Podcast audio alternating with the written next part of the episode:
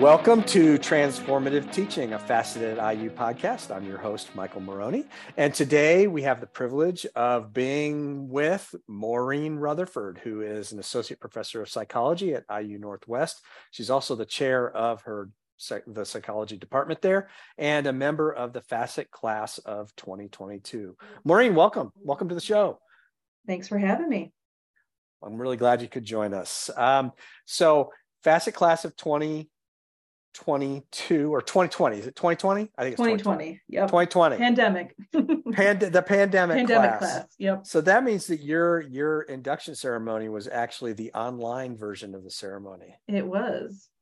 It that was, was pretty really fun, fun, actually. yeah. Yeah it, it, it, like really worked. Uh, and i mean i'm glad we're doing it i'm glad we're doing it face to face again but but that that worked. We made it we made mm-hmm. the best of it did you end up with any uh, pandemic teaching uh, like big wins or how did um, that year go for you? Surviving. Oh, was surviving was a big a win. win. Yeah. Yeah. No, I I feel like um, getting through the pandemic, it was. Uh, I feel like it was helpful to have that I had had online teaching experience mm. um, before that, and uh, converting all of my classes over around spring break. Um, that was uh, I felt like that was a win in and of itself. yeah. Um, uh, but then just really being flexible for the students, um, knowing that they had a bunch of uh, demands on their time and their energy, uh, and kind of helping. We're all kind of helping each other through the whole process. So, so that worked out. So you had been used to teaching online. So when we had to do this pivot, probably the hardest part was having to just change so fast i'm assuming. Yes because at the time all of my classes were face to face okay. So switching my face to face classes to online um it, it did take a little bit of creativity and, and hard work but it worked. Yeah and, and i know that uh, for a lot of us one of the big deals there was making sure that we were there for our students and supporting our students through this kind of unexpected uh, wrinkle in their in their uh, that semester was there anything in particular that you kind of did to support the students that um, might be different than what you would normally do in an online class? Um yeah i think with that uh i offered regular like drop in zoom uh, office hours. I guess i would do that for a regular class anyway but i think because it was so new at the time I had never offered Zoom office hours before. Okay. So that was something um, that I actually kept after the pandemic too, that giving that as an option for advising or for office hours, uh, dropping in um, virtually is an option for them now too. So I think that that was something um, that I got out of the pandemic.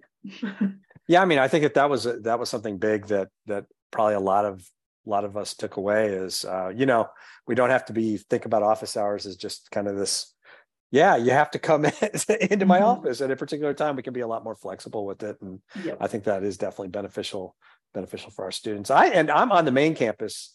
I'm assuming that with some of your students you probably have a lot of students who are are working and and and that flexibility is probably even extra helpful oh, there Absolutely. Um, a lot of students are taking care of families, they're working full time, they're balancing other classes and volunteer work. And so giving that extra flexibility uh, has been really key with staying connected with them. Yeah, that's great. That's great. Um, so eh, I'm kind of, I'm curious about uh, wh- when was it that you figured out I love teaching? I think the light bulb moment for me was actually in graduate school. Um, I'm a first generation college student, and okay. so an IUN grad. Uh, so mm-hmm. when I went to graduate school, I really didn't know I didn't know what to do afterwards. Um, I wasn't sure, you know, like throughout the first few years of my uh, graduate education, you know, I learned um, that I could do research, uh, kind of work for like an R1 research institution and do research primarily. Um, I could go work um, in industry, uh, but that didn't really just sit right with me. Um, the research is interesting, but I felt like I had, I guess, more to offer. And in my third year, we had to develop a lecture, a, a class for um, my neuroplasticity class. And I got like super excited about it. I'm like, oh man, we could talk about some really cool things because yeah. I had chosen cortical plasticity. I'm like, oh man, we could talk about like phantom limb syndrome and like recovery after a stroke, and we could talk about synesthesia and like all of these like really cool things. And I got very excited about like finding interesting pictures and case studies to bring into the class. And I was like, hey, wait a second. I'm really excited about this and I'm having a lot of fun with this um, why don't I look into teaching? And so that was kind of my my light bulb moment, and that's when I hmm. started to try to get more teaching experience during grad school and afterwards, uh, and kind of set me on my course to here. So, how did that first lecture go? oh, I was so excited about it. It was really yeah. fun. Um, I mean, that sounds like cool topics. it was like it was like the perfect thing to pick, I think, for that class. I don't know. And uh, I think my because we had to teach it to our fellow students and so mm. i think that they they got a kick out of it too so so you so this was part of a grad class where you kind of each took your own own topics and you taught exactly. the class we basically okay. taught the class ourselves yes um, okay. so we had a few weeks where we just learned some of the foundations of the coursework and then we kind of just all took a topic took a week and then went from there mm-hmm. okay that that that that's a, a good uh, teaching tool, right? I mean, to to have students uh, actually teach a topic.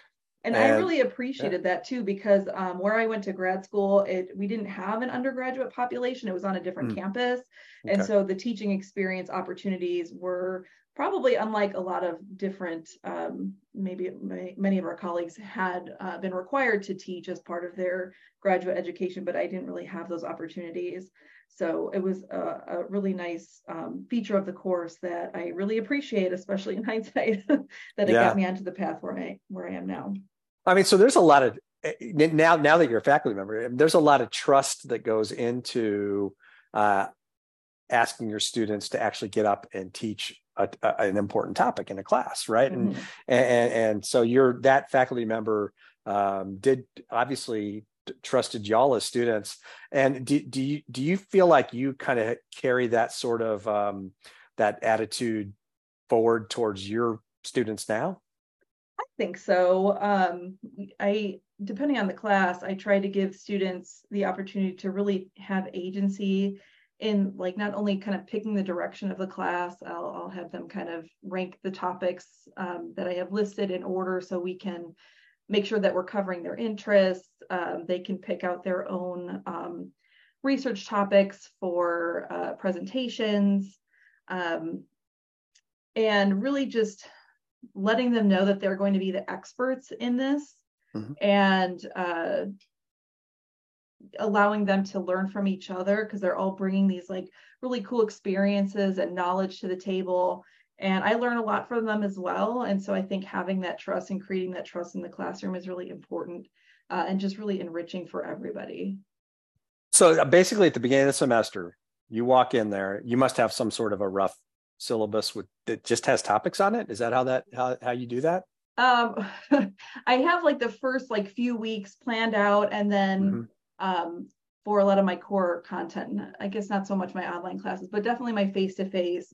I'll tell them, okay, here are the potential topics we can talk about, rank them in order of your interest. Mm-hmm. And then I have all of this, I uh, do a little bit of math and figure out how many students pick this as their number one topic and so forth. And that way we're covering the things that they want to talk about early. And then if we run out of time later, then it's, yeah. you know, we're not covering things that they, they were really looking forward to. So so do you find that challenging that, that that eh, eh, that when you go into a class things might not be in the order that you might have put them in? That has definitely been um, you know being a little bit of uh, a person that likes a lot of control in the classroom. I've had to let that go a little bit. Uh, it, it's a good exercise for me.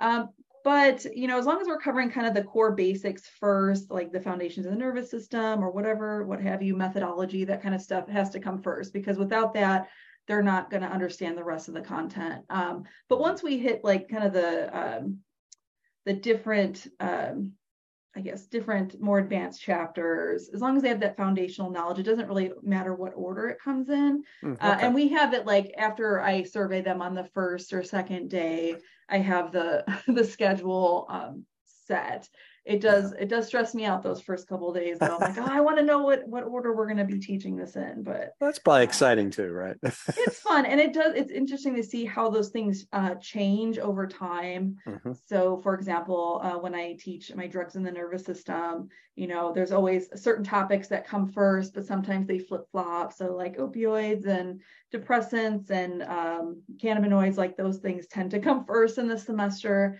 Uh, but sometimes uh, it's interesting to see when they change and like when the what the trends are. Yeah, I was kind of curious. So if if you've got like all these topics you have to cover in your class, um, or that you want to, and and students come up with these different orders than you might have put them together, did that in any way kind of did it affect the way you make connections about the different kinds of areas? Sometimes, yeah, because uh, you know, pretty much everything I teach, I have to tweak it, you know, pretty pretty frequently with all of the new research that comes mm, out. Okay. So, you know, presenting it in a different order definitely helps me like work those muscles and um, you know connecting it to the material we've already covered and then what's going to come later and then that's always going to kind of change from semester to semester a little bit so uh, it's it's um, a nice mental exercise for me.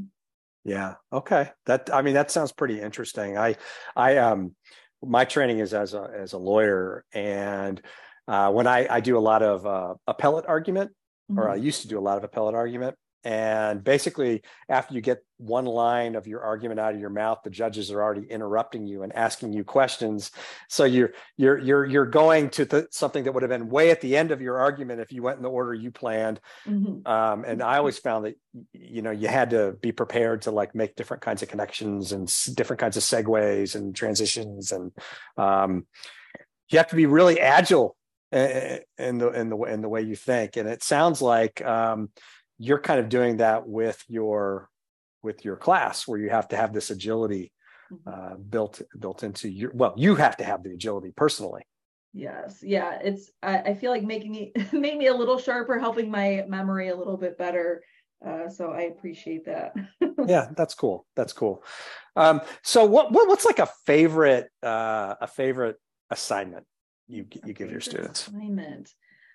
Oh goodness. Um, let's see. So it really depends on the class. Uh, mm-hmm. I really like uh, when I teach statistics. Uh, I find like layperson articles of research. So, like a summary of a research article that has recently come out. And I give them to the students because I tell them, like, you may not, you know, run another statistical test after you leave this classroom, but mm. you might read something on the internet, maybe once or twice, right? Like, you're, you're going to read stuff on the internet. So, you're going to need to know how to evaluate this.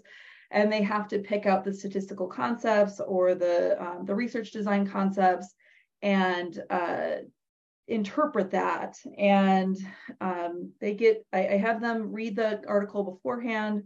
And then when we get into class they they break out into small groups and pick out the concepts because sometimes it's not said like oh they calculated a mean or uh, maybe they use this test based on the number of groups that they had. And then um, we recap it as a class. And so each group has to tell me like one interesting thing that they talked about or mm. one relevant thing.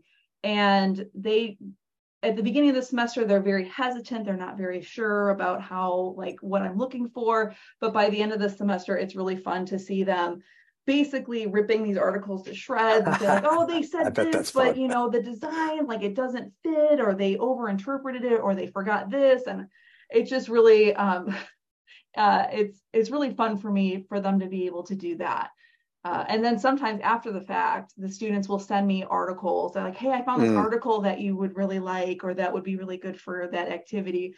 So that's um, that's fun for me to do, and I think yeah. it's really useful for them too to be able to really critically think about what they read um, and uh, be able to um, I guess debunk sometimes if they see things on social media and um, share that information with their friends and their family. So I think it's a useful exercise beyond the classroom.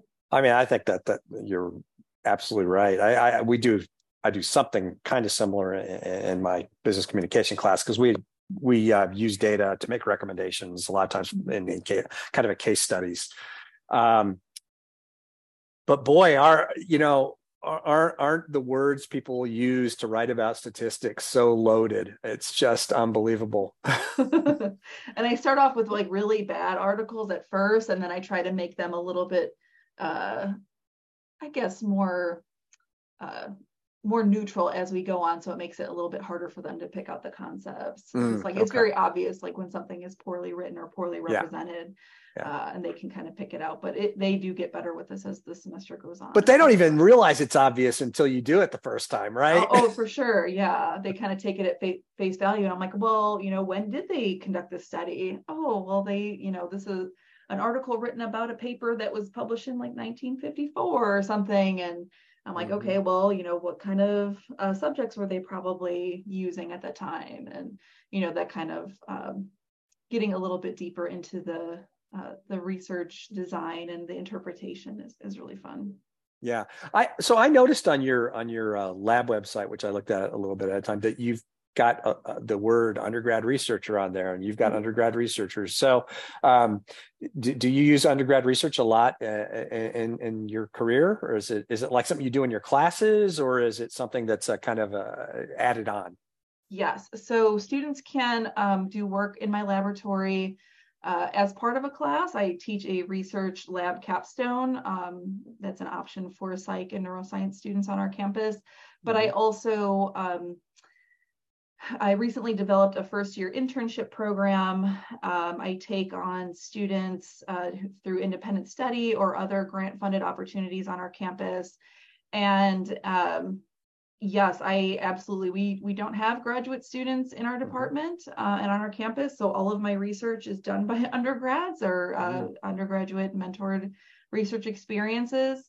Uh, I think it's really fun. Um, I know that when I was an undergrad, my research experiences have stayed with me. It really kind of my research experiences in undergrad are what drove me to apply to graduate school in the first place. Oh, okay. And uh, so being able to provide that for students, again, even if they don't go on to graduate school or professional school, I think it's something uh, cool that they can participate in. Um, I've had students publish research with me uh, and it's some of my um, and some of these projects were student um, driven. Uh, one of my favorite projects that we did in one of my lab classes was. I was going to um, ask you if you had a favorite one. I, do, I, mean, they're all my favorite, but this okay, is one of that course, students, of course they are. Students are drawn to is when we um, studied the effects of different energy drink components mm. on on anxiety behavior. Uh, and that was something that students were like, "Hey, can we study energy drinks?" I'm like, "Absolutely, we can do that." And uh, so it was uh, and that we ended up publishing that too. So it's cool for them to That's see cool. it through the whole process. And um, and what you know, once we get that data, it's really exciting to say, like, look, nobody in the world knows this right now. Like we are the only ones that know this. Yeah, this is a discovery cool. that you came up with that that we we found together. And so that's uh, really, really a cool process. And I never get tired of it. well, so now I have to know mm-hmm. tell me about energy drinks and anxiety. I'm, I'm going to guess that they contribute to it. but yes. yes. And so, um, you know, when we were doing some of the foundational legwork for this, uh, we found that one of the components of many energy drinks called taurine is mm-hmm. an amino acid that is thought to have anti-anxiety properties. Um, but then when you mix that in with other components like caffeine, which uh, induces anxiety, we were wondering if those two, we focus on those two components specifically. Uh, does the taurine in the energy drink cancel out the caffeine? And it didn't. We found that mm. it didn't. So, okay. um, you know, that was, uh, I don't know how many of them drink energy drinks after the fact, yeah, but right, they probably right. still do. But um, it was it was still fun to to look at this well, that that's a good tidbit for I, I learned something new today. I love that. Thank you. and you did that with undergrad undergrad researchers, which is which is very cool. I know your campus at IU Northwest. There's a and it's probably true of a, a lot of our campuses, but but I know that that, that you have a um, undergrad research like symposium or something like that. Um, did your students present at that yeah, so every year we have the College of Arts and Sciences Research Conference in the spring. So they presented uh, our work um, from that class at that conference. They also presented at the Chicago Society for Neuroscience meeting, since we're right outside Chicago. Mm-hmm. Uh, and I think they also presented that one, uh, that project at the IU Undergraduate Research Conference. I think oh, that wow. year it might have been in Indy uh, at IUPUI. So uh, that was uh, the students that were part of that project. They were uh, they were really excited about this and presented it long after the course was over. I think that was a fall class and they presented it twice in the spring and then once the next fall. Wow, that so really were, speaks to a lot of enthusiasm. Oh, they uh, were. And I'm part. like, this is not, yeah. you know, this is just, you know, if you want to do it for your experience, for your resume. Um, so they they were very gung ho about it. So that was a good group, good project all around. So they're very invested in it. I mean, there's a lot of kind of secondary skill building with that too. It sounds like the, the, the collaboration and just presenting and being able to build out um, good visuals for for presentations. I mean, um, do do you how how do you kind of prepare that prepare your students for those kinds of things? So when I teach the lab class, um, I build it in where they have to do an oral presentation um, just to me. They don't have to give it to the class where they have to concisely summarize the project that we did. Uh, and then we kind of scaffold from there if they do want to um, present at a conference we work together to put usually it's in a poster format mm-hmm. um, put the poster together and then they practice it. I have them kind of because usually more than one student it's usually like a small group or a pair that like to present together. Yeah. and then i'll scaffold it and have them practice with each other. They have to practice before me. And then we just kind of go through that um, and then the more they do it the more comfortable they get with it. Yeah uh, on the day of the conference, I leave them alone. I'm like, I know when I'm hanging around, they get really nervous. So I'm like, you know, I'm just gonna leave you to everyone. I'm here if you want me, but usually they they said, no, we can do this as long as you're not here. so I, will go look at other stuff at the time, um, and then just direct people to my students' posters. Do you think that's because I get perfectionistic? Uh, I, I think they're worried about making a mistake in front of me, but oh, I'm like, I'm really, because uh, I always tell them like, you're the, you're the experts on this. Again, yeah. telling them that they're the experts, like only you're going to know this and I'm going to know this. Uh, you know, obviously other researchers might have something like tangentially related mm-hmm. that they'll ask you about. But um, I think they're less concerned about making mistakes in front of other people, I guess. I don't know. I'm like, I'm not judging you. Like, right, right. You know, making yeah. mistakes is part of the process. It's fine. They don't want to embarrass you. I um, guess. I mean, probably, probably. seriously, that that that could, that could be something. Yeah, something to do with it for sure. So, um, I, kind of switching gear, gears yeah. on this. I, am kind of curious in your in your teaching career. Have you had a semester where you felt really pushed out of your comfort zone? Um, let's see. I would I would say probably earlier. Mm-hmm. Um, earlier on, um, I'm actually really introverted, and so um, some of my earliest semesters, I was given some of the larger intro sections, and at the time we had like I don't know, 115, 95, like very larger. Yeah, I mean, that's that's at least that's, large that's a lot campus. of people in the room. um, and just uh, and because I was kind of fresh out of grad school, not super confident, um, and not really knowing what my style was at first, I feel like that was um, that was kind of pushing pushing the zones for me, pushing my boundaries of of comfort. Uh, but as I've done it, I've gotten definitely more comfortable and more confident and I've learned what works and doesn't work, um, especially with classroom management and that kind of thing. Uh, so I would say recently, probably not so much. yeah, yeah. Um, other than trying to handle everything, I think I um, the way that uh, when I was introduced to teaching, I started as an adjunct. Uh, and then I was a lecturer for a year, and then I was on the tenure track. So I was able to kind of develop those skills slowly um, mm. versus sometimes when people are coming right out of grad school into a tenure track position that you're expected to do all of the things at the same time. And so I was able to kind of get a handle on my teaching and get introduced to service early before mm. I started the research. And so that's interesting. It was. I'm. I'm really grateful for it. Um, it wasn't exactly the trajectory I had planned out, but it honestly worked really well in my favor. And um, uh, being able to kind of build those skills uh, a little bit more slowly over time has, I think, helped me a lot and mm-hmm. helped me to handle um, all of the different things that academia throws my way. Which, of course, is an endless supply of new. Thing, right? Yes. yeah. Every time I'm like, okay, I totally got it this semester, and then by the end of the semester, I'm like, I didn't, I didn't totally get it, but I'm, I'm hanging on, so it's okay that's that's that's an interesting uh, interesting story. There's how so about when you know year wise of teaching. Do you think you were like okay, I I I can ha- I know I'm going to get pushed out of my comfort zone on a day to day basis in mm-hmm. some way or another, but I can handle it. I can pivot. I feel confident. How, how long do you think it took you? Um, I was an adjunct for I think four years, and then I think okay. when I uh, was asked to do a visiting lecturer for a year, uh, I think that that's really when I started to feel okay, I think I got this. I think so. It did take me a little bit of time, but mm-hmm. at that point, I had already had a couple courses under my belt. I had taught both in person and online, uh, and then kind of taking on um, the teaching and the uh, a little bit a little bit more of the service responsibilities, advising that kind of thing yeah. is really when I felt like I got into my groove. Was okay. Um, you know, working part time was great, but like I, I, really feel a lot more confident and uh, like into my groove when I'm doing it full time. Yeah. So. Did was there somebody? So you were you at IU Northwest that whole time? I was. Yep. Okay. and was there was there anybody there who was um, kind of a mentor for you, who who who really helped you make that transition from adjunct to to full time faculty?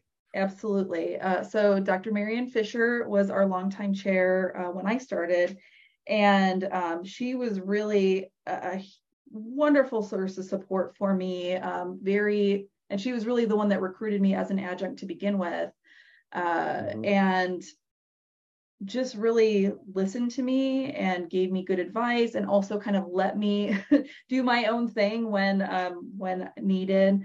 So um, she was she just uh, recently retired a couple years ago, and okay. so I've missed her a lot. She's always yeah. uh, been very uh, very supportive, um, especially being a new mom and an academic. Uh, was was a, a, little challenging, but also um, I, I, felt like I could handle it because of the advice that she gave and this just the support um, with trying to handle all of the things was there anything that anything in particular that uh, advice wise or any any type of support that was that just stands um, out as boy i i hope everyone gets this yes yes and so like i said um, as a new mom uh, i uh, i had given birth the when i was an adjunct um, and then when I had applied for the tenure track position and, and gotten the tenure track, I actually had my second child the first year I was on the tenure track. So mm. obviously really, really stressful time. Yeah, yeah. Let's low um, stress. That that's nothing. yes. And so her just encouraging me, she's like, if you uh, you know, you need to take some time, you need to, to bring baby in, like whatever you need, like that's uh, you know,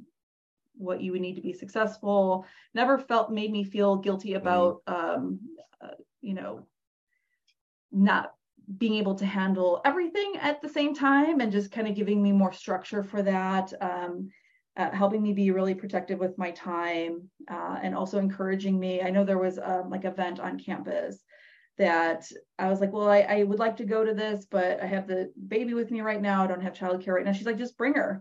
I was like, what? Just bring her. I was like, oh, I can do that. And she's like, yeah, absolutely. And so mm. I missed out on, or I would have missed out on this uh, kind of professional networking opportunity had I not brought my child. And so she just really uh, wanted to help me normalize that and normalize kind of this balance that a lot of new parents face. And um, I, I really don't think I would have been as success not that i not that i'm going to say that i'm super successful or anything but i would not have been able to manage everything i'll say it i'll say it well thank you i looked at your cv you're you're doing awesome um, i think i would not have been able to do that without her just being kind of an unwavering source of support and just like mm. just listening and and providing the things that i needed to be successful Nah, she sounds she sounds like a wonderful um, support. Yes, we were all very sad in the yeah. department when she retired, but you mm. know, she I'm like, go enjoy retirement. yeah, exactly. Yeah. So, is there any advice you would give um, a new faculty member so that they can be successful and just so that they can feel confident that their students are are doing the best that they can do?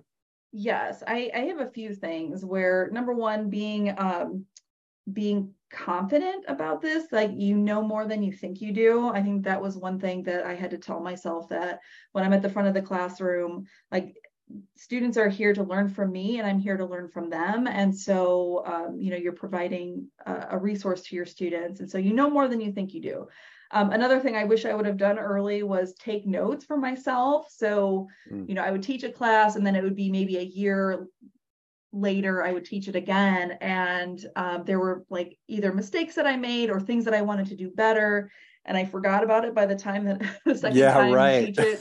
So now I keep like a, a, running like Word document that like, okay, That's next time advice. I teach this class, like this is what I need to do, like fix this rubric or, you know, include this first or, you know, just keeping a running tally for yourself when you go to teach a class the next time because you will forget by the time that time rolls around like i i wish i would have done that earlier i didn't that's a good out. good method you know just be methodical and and that way you can document that you did it too exactly right um, being yeah. able to kind of keep track of like what are the interventions that you're doing or what are the changes that you're making to see that impact on your students um, and then just asking questions when you don't know, finding the people that um, that are helpful for you, finding those mentors, uh, being able to help um, encourage your growth. I think that all of those those things are really helpful or would would have been helpful for me to know. I think I, I figured those out along the way, but I think knowing on day one would have been helpful for me.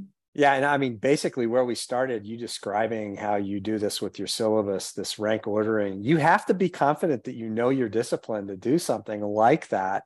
Um, so that that's great advice. Kind of brought us full circle, mm-hmm. full circle, really. Um, Maureen, thank you so much for joining us today. Uh, again, transformative teaching and uh, at IU podcast, and um, I hope you have a great rest of your day. And talk to you later. Yeah.